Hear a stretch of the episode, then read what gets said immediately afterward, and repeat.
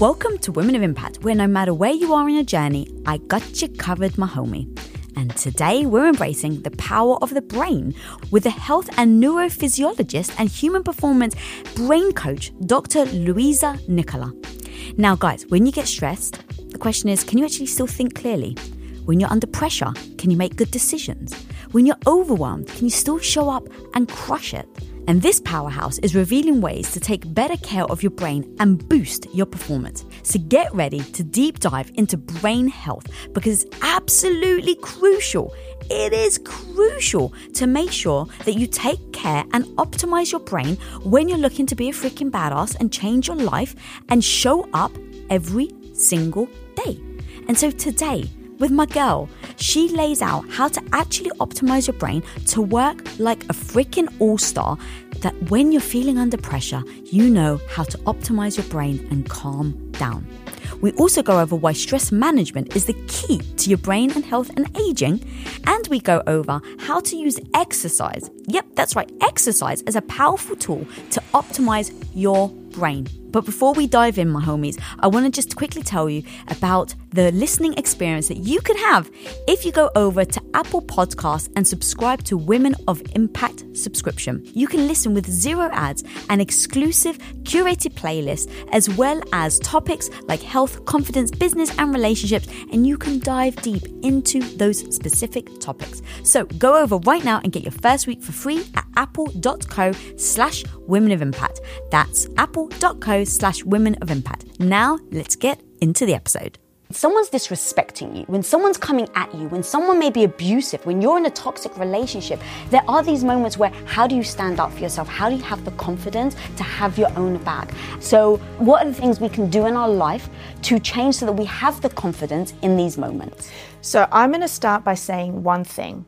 What you need to know at home is the brain is like the federal government of the entire body. It is driving everything you are, everything you think, every action you produce, every thought you have is driven by your brain. Therefore, the quality of your brain will dictate the quality of your life. Now, what does that mean? It means that we need to have a high performing brain to be able to fight off negative thoughts, be able to have confidence, be able to know who we are, be able to direct our lives the way we want. If you're at home and you're thinking, I've just had a fight with my spouse, and you're thinking, why do, why can't I control my anger?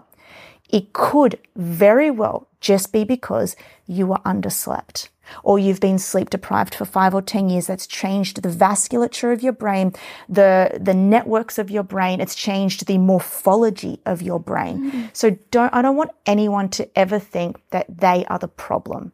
It could just be because you don't have a high performing brain.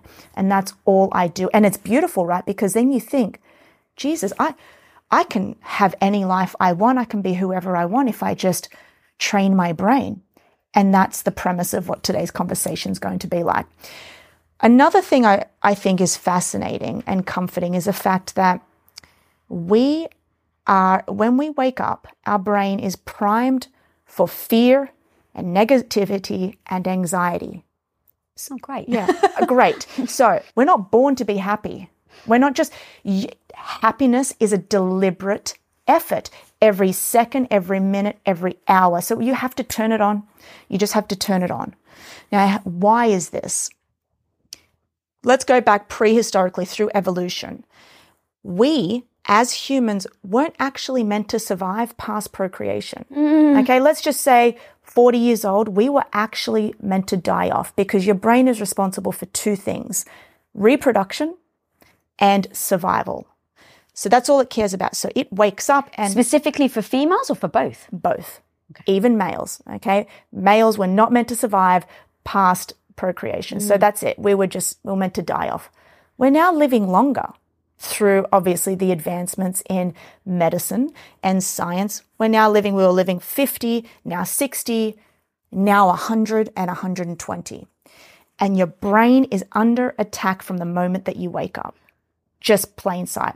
So if we are adding to the mix of our brain already being under attack, adding to the mix with people that we hang around, okay? We're allowing what they say to come into our brain. That's one thing. Sleep deprivation. We're taking energy away from our brain. Poor nutrition. We're now also not feeding and fueling the brain. Um, uh, lack of exercise, which is my area of expertise. You know, how does exercise affect the brain? Lack of exercise, proper exercise. Therefore, I've just given you four factors. Pile on top, the brain is just inherently just here to make you survive and reproduce. Of course, you don't have confidence. Of course, you can't win a battle against your spouse in that moment or other people. Of course, you don't feel good. Of course. Mm-hmm. So we, you know, this, your brain is like, imagine it's three pounds. Okay. It takes up 2% of the entire body's weight, but consumes 20% of the energy. Two pounds of hard jello, if you will. You can put your fingers in it like this and, and mix it around, if you will. That's it's soft, right? But it's a vascular rich organ. Okay, and I don't want to get too much into the science, but your your vascular system is the blood vessels mm-hmm. that supply the brain with blood. Blood delivers oxygen and nutrients. And it's just working 24 7 just to keep you alive. And if you are not focusing on these factors that I mentioned the sleep, the nutrition, the exercise you're really just setting your, your brain up for, for failure. Dude, thank you. That was so epic. Like the foundation of that is so damn important. And I actually have a quote of yours that I'd like to read. You shouldn't be at the mercy of your brain. Our brain should be at the mercy of us. We control our brains, not the other way around. Yes, 100%. I think we're walking around being driven and dictated by this dumb organ. Okay? Sorry. It is. And you know why I say dumb? Because it's like plastic. Now you imagine this this bustling city, this interconnected highway of networks. It's flying 24/7 and it will rape you of the amount of calories that you consume and it is greedy and it's just there to survive. That's all we need to know to start with. Okay? So it's just there to say, "Hey guys, I'm here for me." And I'm also here under attack. I'm looking for who's who's going to attack me and then I'm going to close down everything and deliver the Uh, oxygen and nutrients to the body so I can run away from that attacker. That's all it's thinking. Mm. So we need to become a bit intelligent. And as women, I'm a female born and raised and I have to really, really work hard in several aspects, in different ways that men do, hmm. to be able to cater for this. All right, so let's go down that rabbit Yeah. hole of uh, what what are the things that you have to do or us women have to do that's actually different to guys and why. Um, and then I'd love to really dive into those buckets that you said, so sleep, nutrition, and then definitely exercise, um, because I want to keep orienting people to why the brain is so important. Yeah. For me, as a teenager, I was completely insecure.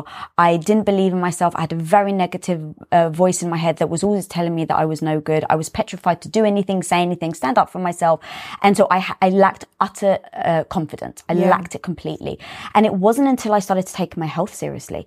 It wasn't until I started to look at my sleep, look at my nutrition that actually helped me then wake up the next day, like what you were saying, being able to now almost defend myself from all these negative things that were happening early in the morning.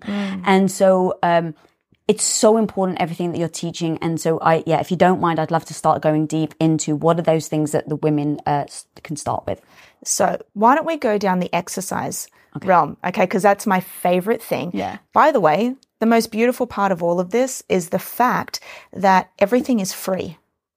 Mm. Okay. We don't need crazy supplementation regimes. Okay. Supplements do come into it and we'll talk about that. Mm-hmm. But at the end of the day, we don't need too much to change our brain. The only thing you need is deliberate effort. Mm. Okay. So you need to be deliberate about the things that you do. So let's. Oh, sorry. Actually, one more thing that I've heard you speak about that I want to orient people as well is I've heard you say, um, I think it's like after the age of 30, your brain starts to basically atrophy. Oh yeah, yeah. So oh. so for everyone at home, oh. so we've probably heard of hypertrophy. This is increase in muscle cell size. So we go to the gym and we want to do hypertrophy to get bigger muscles, and mm-hmm. that's great, right? Atrophy is the opposite. It means decrease in muscle cell size. But that's what happens to our brain at the age of 30. And you know, this is a controversial topic, but at 25, that's when the brain's fully developed, which is why I, you know, I, I've got three nieces and I'm, you know, the one just turned 16 and I, you know, talk to her about boys. I'm like, let's, don't date a boy until he's reached around 26, 27, because you don't know who he is yet. He could change at the drop of a hat. So we'll keep that in She's mind. She's like at 16, I've got to wait another 10 years. yeah, yeah. So brain isn't fully developed. And then we've got this five year gap. I look at my life at 25 to 30. That was the best time of my life. Mm. I don't know about you. But then at 30, that's when things start to atrophy. Now, interestingly, okay, I, I want to bring this up as well. We're born with a with a genetic makeup, mm-hmm. right? Yours is different to mine. We're both Cypriot. But that's the, that's the thing that's connecting us. We're both Gibrei, we're both Cypriot. Um, genes are something that it's like a pact that your your body makes with you. So your, your, your genetic code says to you, "Hey guys, we're born for the next 25 years. I'm on your side." At the age of 25 or at the age of 30, Louisa, you're on your own, girl. You're on your own and you can switch me on. You can switch me off. You turn my bad genes on. We've got around 25,000 genes in the human genome. You switched my bad ones on, Louisa. I'm going to give you pain. I'm going to give you uh, headaches. I'm going to give you neurodegenerative diseases. I'm going to give you cancer. You turn me down. You and I can have a good life till 85, 90, 100. So we know that. So at 30, brain begins to atrophy. So, how do we safeguard our brain? Mm. And I want everyone to think about this. Imagine you're going to war at 30. Okay. You need to practice. You know, I get so many, you know, young girls like, why do I need to work on my brain? Your brain, you can't see it. People would just want to go to the gym and work on the outside appearances. You need to have a strong brain, just like you have to have a strong body to fight off when you go to war. What is war? War, in my opinion, is negative thoughts and it is lack of confidence. You're, you're going to war every day and you need to be able to fight that battle. So let's start with exercise. How does exercise change the brain and make it better? There's three forms that we're going to talk about. There's aerobic physical activity or exercise. There's resistance training. And then there's neuroathletics. Okay, so that's that's my company. That's you know I love that's Dude, neurocognitive training. So excited to talk about that. So aerobic exercise. That's walking. That's running. It's cycling. It's your long bouts of exercise, mm. right? It's exciting to me. I was an endurance athlete, a, a triathlete, so I'm used to this, right? What we now know from the, the scientific literature is that these long bouts of aerobic exercise do many things, not just for our heart, which is our cardiovascular system, but also for our brain.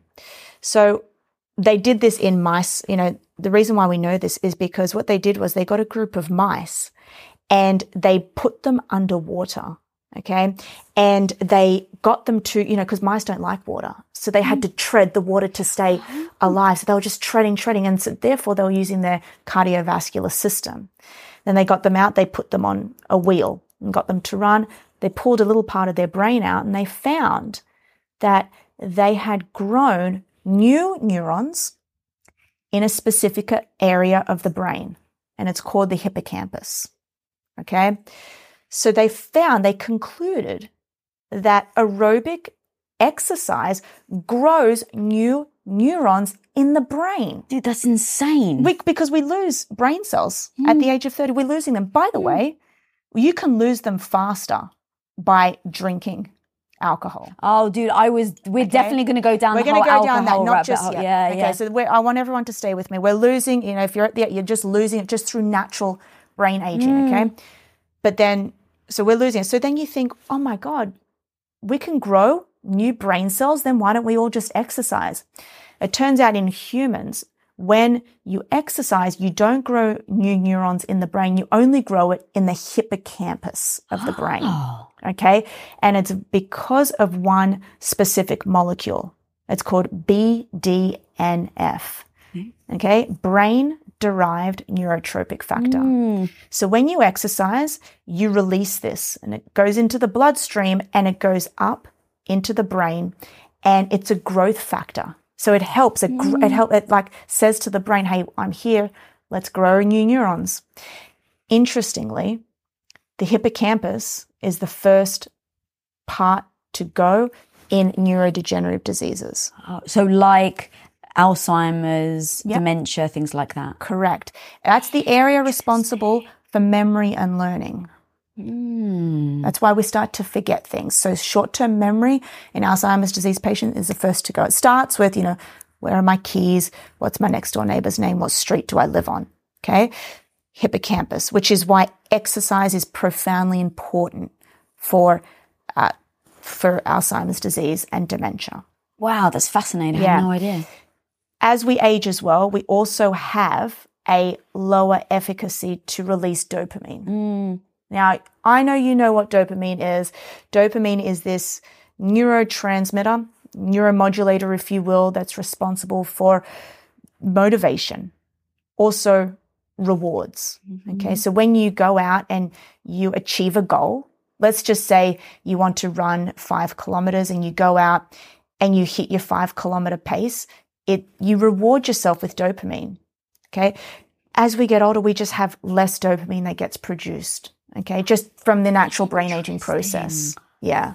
If you own your own business, when an employee leaves your company, whether on good terms or bad, it can feel, I hate to say it, but it actually can feel personal. Like you and you alone are the one to blame. And it actually may even trigger you to lock down your business, not open yourself up and not actually risk trying anyone else. Like you actually would your heart after a bad breakup and avoid looking for that new partner altogether. Well, let's face it, sometimes we can do that with hires as well. And trust me, guys, I've been there. I get the thought of bringing in a new stranger into your business actually fills your heart with more anxiety than it does love and joy. But when you post your jobs on LinkedIn, you can actually feel the confidence that you will find the right person for the right job fast because LinkedIn isn't actually just another job board. LinkedIn has a vast network of more than a billion billion with a B professionals, which makes it the best place to hire. Because guys, it gives you access to professionals that you actually can't find anywhere else. And so LinkedIn does all that while making the process easy and intuitive, which then makes hiring with confidence easy when you have that many quality candidates. And it's so easy, in fact, that 86% of small businesses get qualified candidates within 24 hours. So post your jobs for free at linkedin.com slash Lisa. That's linkedin.com slash Lisa to post your job for utterly free. And of course, terms and conditions always apply. As an entrepreneur, one of the biggest challenges you will face is the negative voice in your head. You know who I'm talking about, that maybe not so small part of you that loudly doubts your abilities to actually pull the things off and make a living from your passion project. But you gotta overcome that negative voice in your head, homie, because I'm telling you, you can do it especially if you use Shopify. Now, Shopify is an all in one global commerce platform that helps you sell at every stage of your business. From launching your business to hitting a million dollars, Shopify has got you completely covered. And with all the built in Magic AI award winning customer service and the internet's best converting checkout, you have everything you need to shut down the voice of doubt and make all your amazing business dreams a reality. That's exactly why, guys, I love Shopify. So if you want to start growing your business with more customers and sales, shut that negative voice down and prove her wrong that you can do it, Shopify is here for you. So go and sign up for just $1 a month with your trial period at shopify.com slash Lisa all lowercase. Again, guys, you can go to shopify.com slash Lisa right now to grow your business no matter where you are and what stage it's in. That's shopify.com slash Lisa. Sorry, to, I, I am to interrupt you. I actually have a quick question about that then. So Yeah. is it harder than the, eh, the older you get to then have that amazing response. So, like, as I think about alcohol, drugs, gambling, sex, all these things, are you more likely to do it more as you get older because it's harder for you to release the dopamine? Yeah, and, it's interesting because dopamine is also, I think, you know, what we're hearing a lot about is, you know, dopamine being this reward and, and goal mm. orientated molecule. It's also a movement molecule because in Parkinson's disease, you know, there's a little area, it gets released in two sites in the brain, and there's this little area called the substantia nigra. And this is where a lot of the dopamine is produced. Hmm. in Parkinson's disease patients, they have a loss of the ability to produce dopamine. So this is hmm. why it's a movement hmm. disorder. Oh, Okay. interesting. So in Parkinson's disease patients, what you will see in the first stages, you know, they are, I don't want to move. I don't want to go out. They don't have that motivation and that drive.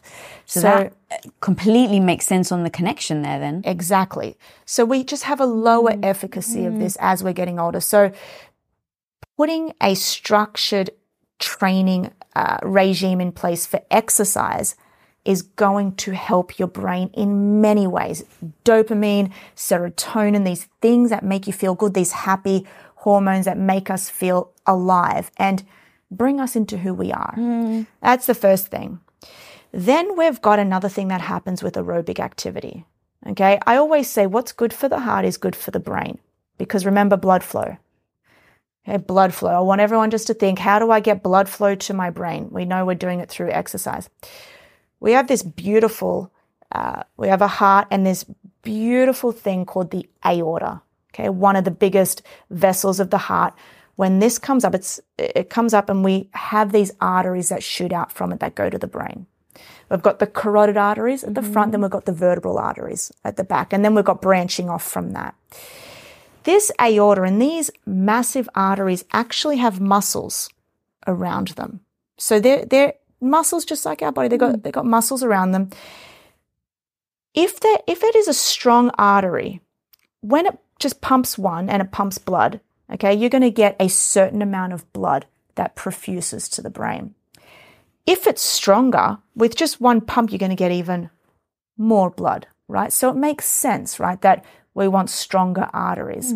How do we train the walls of our arteries? Through exercise. Exercise actually helps you strengthen. It's called um, cardiac remodeling. You can remodel your cardiac system through aerobic activity and you create your base of all of exercise. So, protocol three hours a week of aerobic exercise at 65% of your maximum heart rate. Does that make So sense? So let's say someone doesn't necessarily have a heart rate monitor. What would that Yeah. look like? Could they do like jumping jacks? Like Yeah. what's the type of Really good. Really good question. If anyone doesn't have, and they're thinking like, how far, you know, how hard should I be going? This should be aimed at, you want to be, let's just say you're on a treadmill, you want to be working to a point where you can feel it, but you can also have a conversation. Mm-hmm. Okay. So it's not, it's like, okay, I can feel this, but I can also talk as well. That's when you're probably in zone two. And what does the zone two mean? This, so we have zones of training. Zone one, you and I are in right now. Okay. Zone two, This means what? Just sitting on your ass? Yeah, just sitting down. So, I, you know, so many different, you know, physiologists will have different zones, four, five, or six. I tend to go into the, the zone four, zone five. You know, zone five would be maximum heart rate. Okay. Now, all I want people to do is do, there's a, a really great calculation for working this out. So you do 220 minus your age. Mm, That is your maximum heart rate. Okay. got it. For argument's sake, we'll say you're 20 years old. 220 minus 20 would be 200. That is your maximum heart rate. Then do 65% of 200. Okay. That is the zone, zone two. Yeah, 20s? Correct. So you'd be, want to be working in that zone for around three hours a week. And guess what? It's not hard. Mhm. Okay. It's easy. You can listen to a podcast while you're doing it. Try and stick to three hours a week. And can that be, does it matter how you break up those hours? Like, can it be 30 minutes a day? Can it be three hours in one day and then you take the rest of the week off? I just want people exercising. so Okay, what you fair. can do as much as you want. But if we were being really strict, I would say doing one hour at a time. Now, I know I'm going to get a lot of questions like, but Louisa, I go for walks. My mother, for example, once a week we'll have an argument, okay, my parents and I about this. I say, Mum, did you do your exercise for the day? Louisa, I was gardening. Okay. Gardening is great. Walking is great, but it does not have the impact that I'm talking to you about. There was a Harvard study done on you know, walking, saying how mm. great it is for the brain. And it mm. is. However, to get the response that we need in order to grow the new neurons, in order to change our brain structurally, we need to be doing these, these efforts. It's mm. deliberate. Okay. Yeah. Okay. Deliberate love. that. Yes, we love the deliberate. So that's aerobic, right? Let's now move on to resistance training, which is, oh, it is my favorite topic to talk about. So during the 1990s, it was all about aerobic activity. That's all we knew when it came to brain health. Then we started to catch on to the fact that resistance training, which is weight training, we'll call it, we'll call it weight training, produces so many more beneficial effects for the brain. All right. So what does it do? It turns out that when you contract your muscle, when you make it smaller through, uh, you know, let's just say a bicep curl, we are contracting our bicep.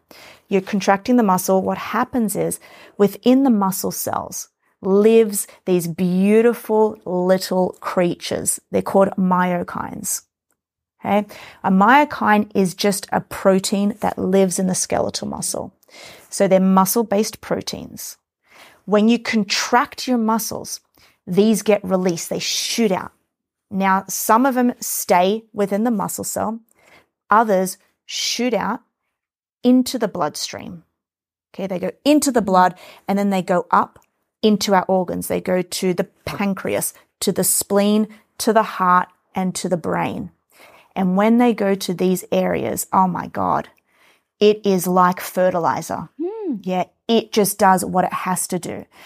And we now know that myokines can starve off neurodegenerative diseases, cardiovascular diseases, mm.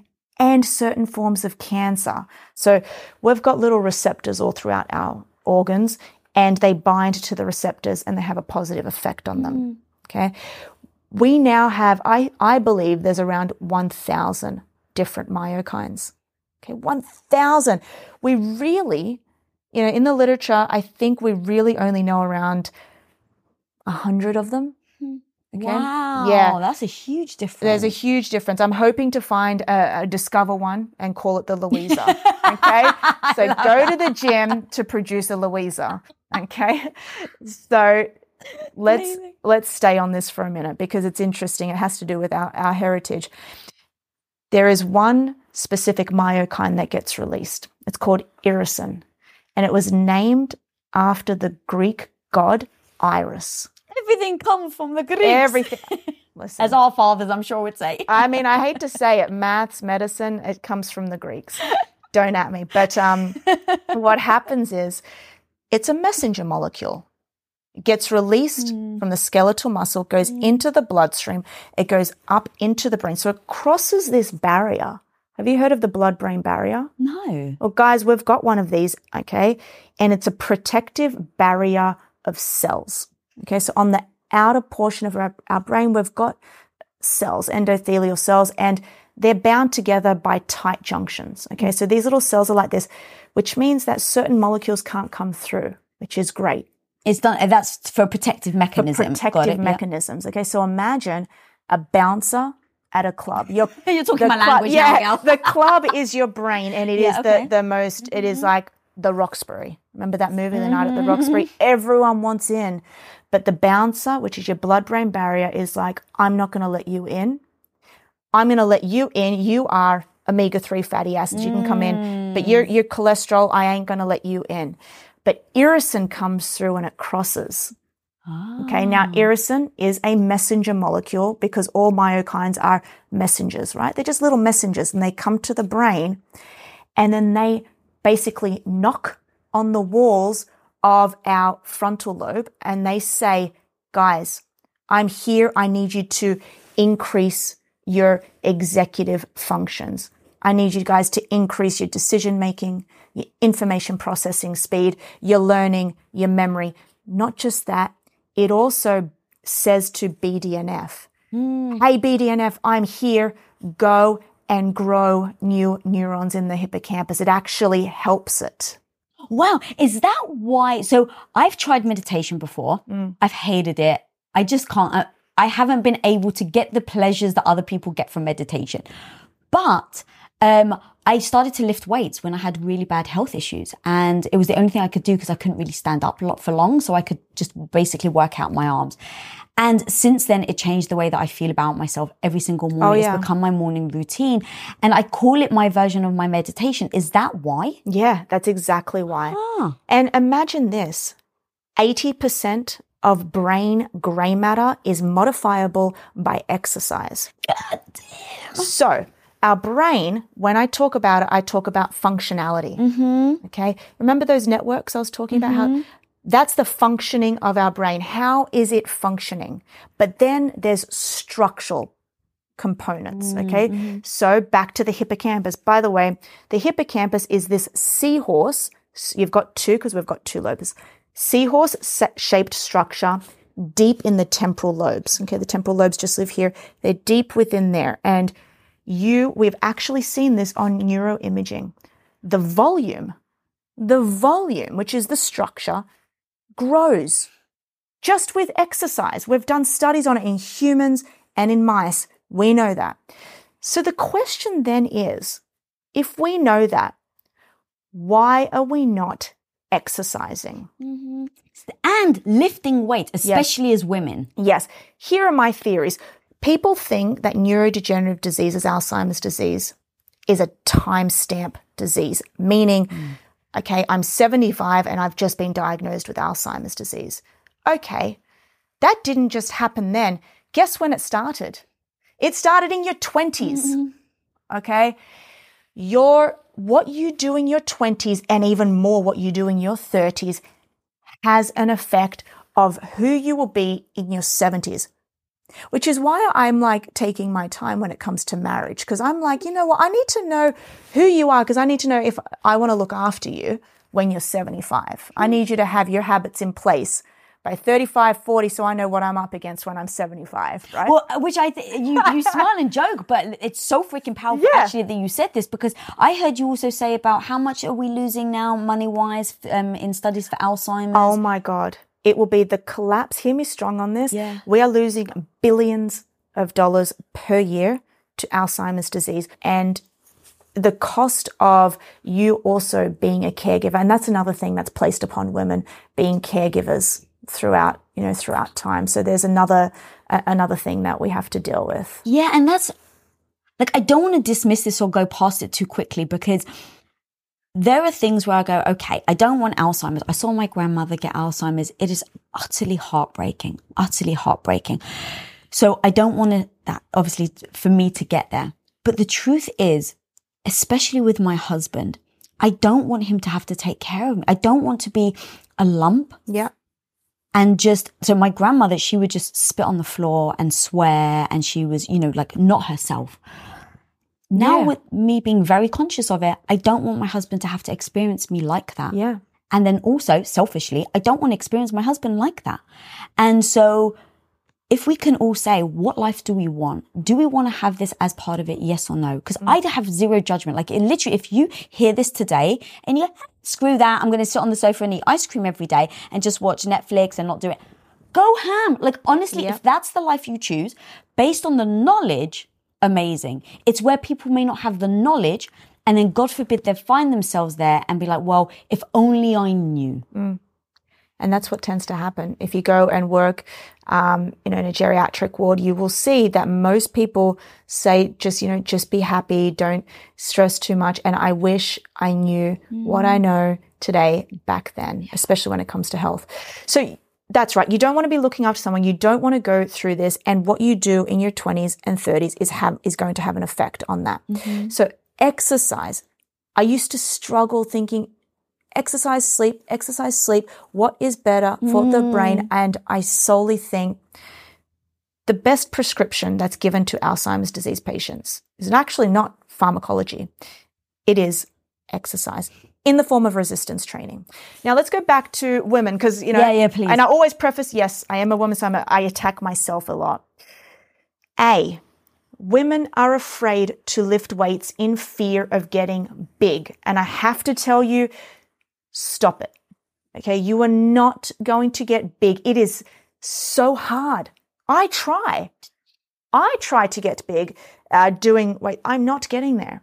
You have to consume a massive amount of calories and protein, and you have to be lifting a lot of volume. Mm-hmm. So you're not going to get there, so stop it. That's just an excuse. So, girls, protocol, what is it?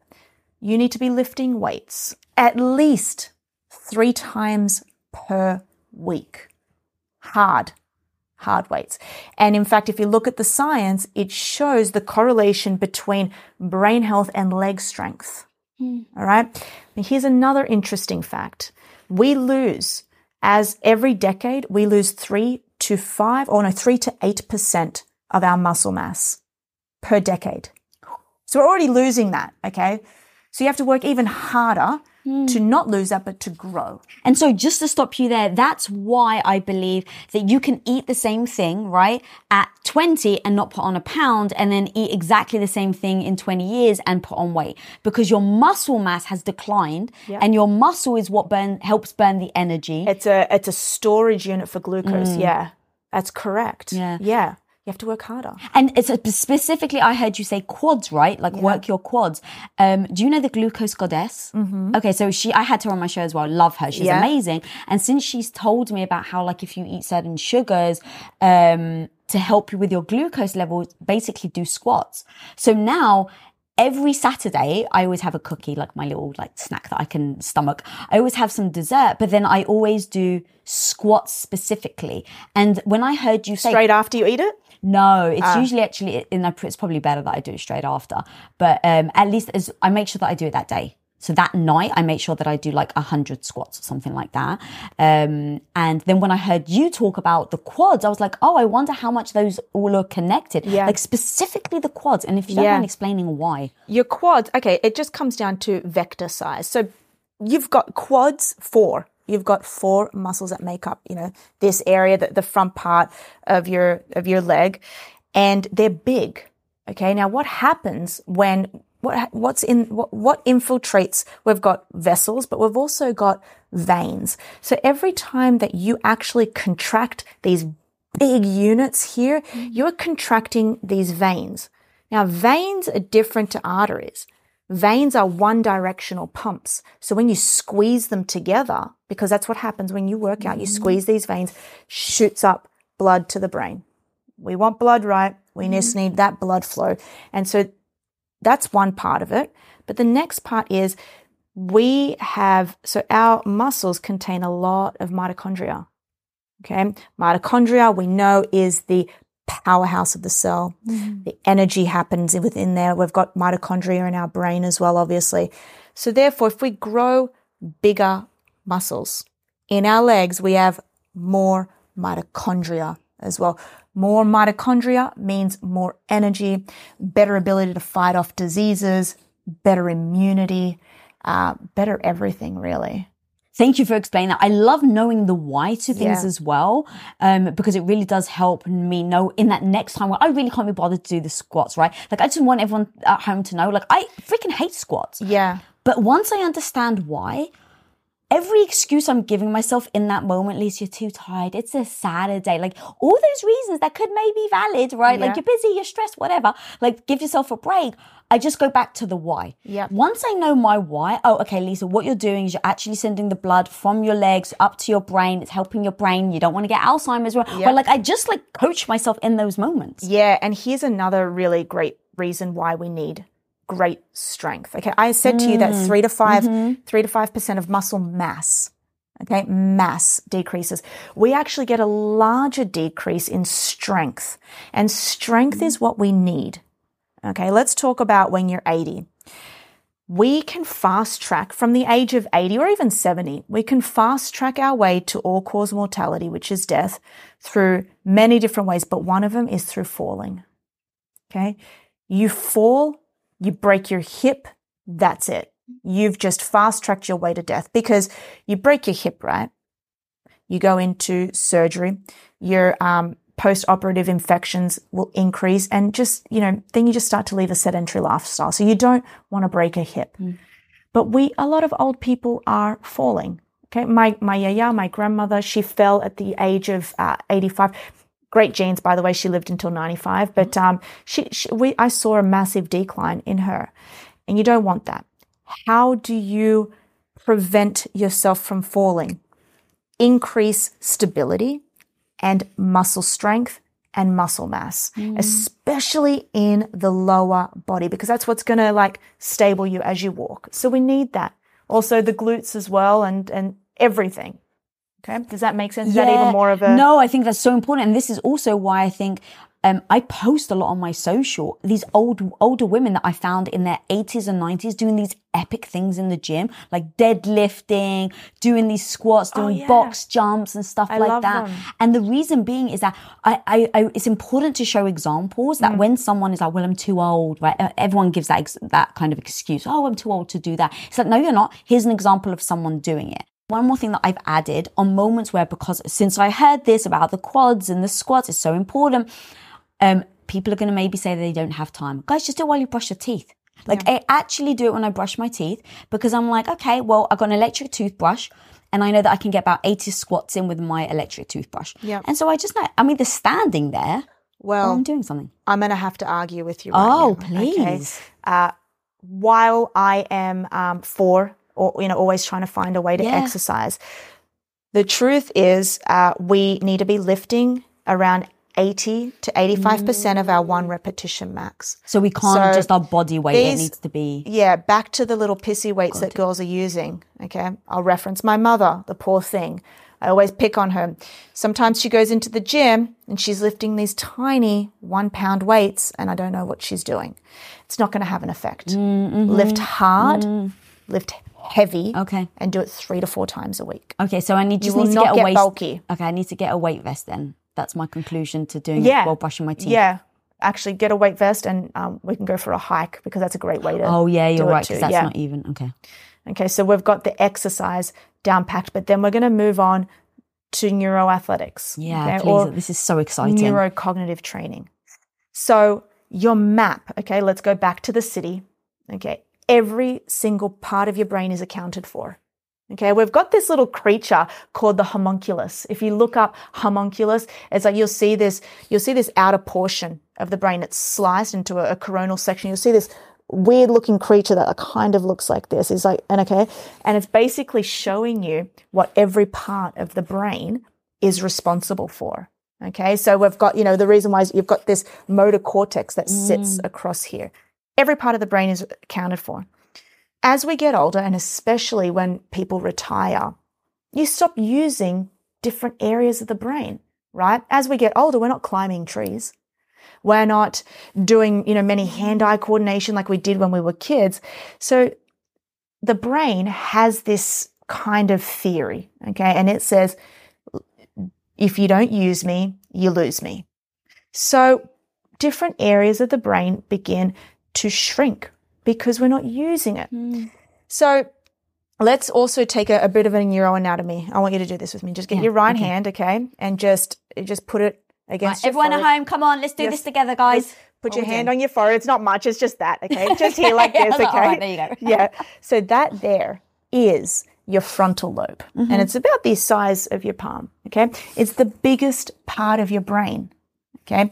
And it houses the prefrontal cortex, which is known as the CEO. So mm-hmm. I told you your brain is the federal government, then that, that this is the CEO of the entire brain. It's the dictator and it says uh, it's involved in your cognitive functions, decision making, focus, attention, mm. uh, everything. You, your ability to think fast, process information. It all lives right here. Okay, then you've got another area of your brain which is called the cerebellum.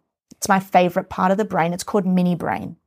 Okay, it sits at the back, you know, just behind the brain stem at the back of the brain. That's involved in coordination. And we start to, you know, we don't do things with one legged anymore, you know, as we get older. So when I talk about neuroathletics training, I'm talking about neurocognitive training, things that are involving every area of the brain. For example, reaction time. You know, and the way that I would tell everyone at home to train these areas of the brain is just get a tennis ball. So easy, right? Very cost effective. Get a tennis ball, start throwing the ball to the wall. Okay. You're getting hand eye coordination. You're getting reaction time. You're getting visual processing. Mm. You're getting everything. The reason why I brought up the cerebellum is stand on one leg and throw the ball. You'll, you'll see yourself, you know, kind of trying to balance that. You're training that area of the brain. So you're strengthening it. Okay. So every single part of the brain needs to be accounted for. And in fact, we now know that even um, hearing loss, okay, or hearing impairment is a very strong predictor of Alzheimer's disease. Oh, yeah. I So didn't know that. doing things with sound, for example, I do these things with my, and by the way, I'm doing these with the most elite athletes in the world. that's what I was going to Like say. this is like- not a, a secret. Yeah. actually before we go on to the hearing thing i'd actually love a bit more with the the hand eye coordination stuff because you i heard you say that you do this with your athletes Yeah. um because things like i think you said michael jordan or something but it's like michael jordan you know does a catch uh, one second makes a difference between it being michael jordan and him no longer being able Yeah. to play for the nba Yeah, and that's reaction time. So, um, you know, with neuroathletics, when we bring on a new client, we do a decode phase, which, you know, we get to know everything. We do blood work, we do VO2 max testing, we also do a brain scan. Okay. And, and in neurophysiology, you would go and see a neurophysiologist if you had, you know, for example, a seizure. You know, they'd scan your brain to see if maybe you've got epilepsy or what, you know, why the seizure mm. occurred. I use these scans to figure out visual acuity first and foremost and reaction time. You know i'm trying to figure out okay when you see a stimulus how you know when you catch a ball and throw it can we decrease that reaction mm-hmm. time? Because that's the difference between lebron getting 15 points in a game or getting two points in a game Yeah, and then when I think about myself, things I react to. So even in this episode, right, it's like it's a back and forth. I have to hold a lot in my brain yeah. of what you're saying. I have to remember some of the questions I have. I have to remember something that you've said. And so when I'm thinking about my reaction time and my brain capacity and being able to hold things and be able to react, react to something that you're saying while I'm still holding on to this, while I'm still very aware there's a, you know, a bunch of cameras around. I'm like, this is the sort of thing that I need to know. And anyone listening at home, and why that's important to them because I don't want people to dismiss go well I'm not going to be in the NBA I'm not don't Serena be, Williams yeah. it actually doesn't freaking matter driving accidents actually a Mm. huge cause of driving Uh-huh. accidents is um, reaction time so I love that and now I'm just being me and get a little obsessed I like to know the exact so underhand throw the ball or- oh Overhand, okay it yeah. has to be overhand Uh, well, it, you Should should, be. do Okay, overhand. let's do like neuroathletics, like we're, we're doing overhand throws. Okay, so overhand. Yeah. And then I know that you've said that like the right side, con- the right side of the brain controls the left side of the body. Yeah. And vice versa. Yeah. So when I'm on one leg, Yeah. Should I be throwing with the opposite hand? Yeah. Okay. Yeah, you can do you can do ipsilateral, which is you know all on one side, or you can do contralateral. Doesn't really matter. The- This is the key. It has to be stressful. So a rebuttal to this. Well, Louisa, I do Sudoku. No. okay, it's not. Yes, Sudoku is fun. You got to stress the brain. You've got to put it under a bit of, and this puts it Some people may be saying, but you've then never done Sudoku. Yeah, well, that's actually well quite true. Um, but it I does literally it- look at the board and it just stresses me out already. but it does take it into consideration. So right now Mm. you're you're you've trained your brain because you studied. You told me last night you watched some of my episodes. You were studying, and it took you a long time. So we have to throughout our lifespan, we have to be always, you know, neuro. We have to be working our cognition in some way. Okay, so it's doing it so you're stressing it out. Yeah. But it's momentary stress versus Yes. lifestyle stress. Correct. We don't want chronic stress, being in a chronic inflammatory state. State. We just want to be able to. And I tell protocols, don't only do this for ten minutes a day. That's what I was going to ask you. Yeah. Okay, so I'll do this 10 minutes a day every single day Yep.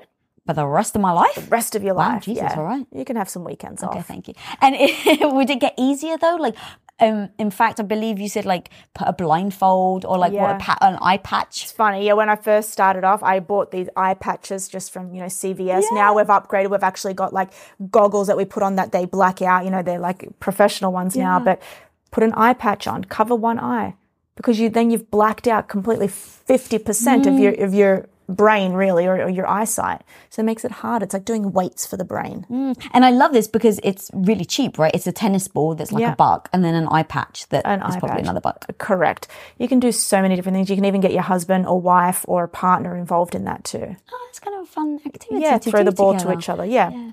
So there are many different things that we do in that area. But I just wanted people to know mm. that exercise for the brain is that's what's going to keep it alive and thriving. It has a mm-hmm. lot to do with evolution too, but we don't have to go there. But that's the exercise portion. So, what else would you do apart from the ball? What other things can you do from neuroathletics? Oh, it's really funny. So we have a we have a number chart, for example. I would say it's this big, and the numbers, you know, are about this big, and they're one to sixty. Let's just say on one chart. It is so funny. Okay, so I will get one of my players to go up to the chart, get two index fingers, and just find the numbers in chronological order. Mm-hmm. And actually, this is really important. For some reason, most of the men, when they get to number 14, they can't find it. Okay. They begin to think that I'm tricking them. They're like, you actually haven't got 14 on here. They can't find it. Most women on the first go get up to 20. wow. I don't know why, but it's, it's unbelievable. But li- listen to this. I get them to step back and take a breath. I stop the timer. I say, find 14, they find it. Why? Because under stress, under pressure, your brain is only built to survive. So it shuts everything down and it makes you not be able to find that number. That's what happens in a game. Okay. Hmm. When you're stressed and anxious in a game, it's like you can't find who to throw the ball with or what to do. You can't find your, you know, when you're stressed and angered, you're fighting with someone, you're having an argument, you start to say things that just don't make sense because your brain is like, "Ah, I can't operate. You're, you've, I'm under so much stress. But then you take a moment, you breathe, you activate the parasympathetic nervous system, and then it's like, okay, I can think now. Hmm. There must be some hereditary thing Well- going back into cavemen days of why men stop at 14, but women can go all the way to 20. Yeah. It's like a woman can't just shut down like that. Let's face it. I honestly going. inherently believe it's because evolutionarily, okay, we would have to go out and hunt. And what would happen is we would activate our sympathetic nervous system, mm. fight or flight, in order to run away from the tiger or find food. Okay, and that's what the, the male's job was. And I think that women inherently now have having to do everything. Be a, you know, grow a human for nine months. Okay, really, that's a big undertaking. You know, get the human out. That's another big undertaking. Then be the primary caregiver. Also, put the food on the table, be a housekeeper, and go to work as well, doing everything. So we managed being able to manage that over time. Maybe that's what it is, but don't quote me on that. Yeah, I won't. Yeah. but it feels right. It feels It right. really does. Um, and just like in general, when it comes to male and female brains, you know, I I've read the. Have you read the book, The Female Brain? Yes. Oh my god, I love that Yeah. book. It was one of the first books that I ever read. In fact, this is what initially got me interested in the brain in general. Was I just, I mean, my husband are exactly the same, right? just yeah, like yeah. "Hey, he's different, you know. Yes, he's got testosterone. and I got, you know, est- what estrogen, but other than that, like I always just thought our brain structures were the same. And then I read the book, The Female Brain, um, and just literally it follows it through, you know, when you're in the mother's womb to all the way to when you die, and understanding how certain parts of our brain shuts down. You know, I guess it shuts down. I'm not sure if I'm using the right terminology, but as you get into your teen years, because there's certain things that a female will need more nurturing, um, but a guy needs more of the aggression because of the hunter gatherer. Um, and so kind of like understanding that. And then that led me to understanding, you know, when you go into a cupboard and a guy like is like, I can't find it. And you're like, it's right in front, right of, in you. front of you, yeah. And they literally can't see it. My husband still thinks I trick him because he's like, there's no way that was there. And I'm like, yes, go. it was. testosterone. You know what's interesting as well, because you you you've I, and I want to point this out because you keep talking about your husband, and there was a, a wonderful Harvard study done, and it was actually um, just put out not long ago, and they tracked people over an eighty year time frame. Yeah, so that's why it was a very big study. Okay, what they found was that guess what the number one key was for lasting brain health? Love. Relationships. Mm. Isn't that unbelievable? I only guessed it because of what you, how you set it up. I never. Relationships, yeah. And for many reasons, okay? It could be hormonal reasons, but it also could be the fact that men are, you know, it turns out, which I, I hate to say, but uh, married men live longer than married women. And this is generally because the male is getting looked after by the female. I see this in my parents. Uh, in 2019, my dad had a stroke, uh, a minor stroke, but we've seen a lot of you know, we've seen a lot of downhill cognitive changes mm-hmm. since then. And my mother has taken on every role for him. She is the, the carer, the doctor, the mother, the wife. She's doing absolutely everything. And then I see my dad and he's just, he's like, oh, I feel great. He gets up and he's, because he's now got someone full time that is looking after him, but my mum's also looking after herself. And it's, you see what's happening over time. Mm. So I think maybe that has to do with it, but also the fact that you can get challenged as you get older because you have someone to talk to every day. You have someone to go to bed with. So then you've got the oxytocin, then you've got the love, you've got the serotonin, you have someone to go out and maybe travel with and enjoy time with. Not just that, your brain wants to feel safe. Here's the key thing as well. You mentioned confidence. Every, put your brain in a safe environment and it will thrive. How do you put it in a safe environment? You nourish it with good food. You don't deprive it of sleep. You give it exercise and you give it hydration. It will feel inherently safe. When it feels safe, you won't feel the need to be negative and you won't feel as if I am the victim and I'm at the mercy of this person and I have to stay in this toxic relationship. Mm-hmm. Because when it's unsafe, it's thinking, if you are in a, some form of, you know, abusive relationship, if I go, maybe I will be even more unsafe than what I am now.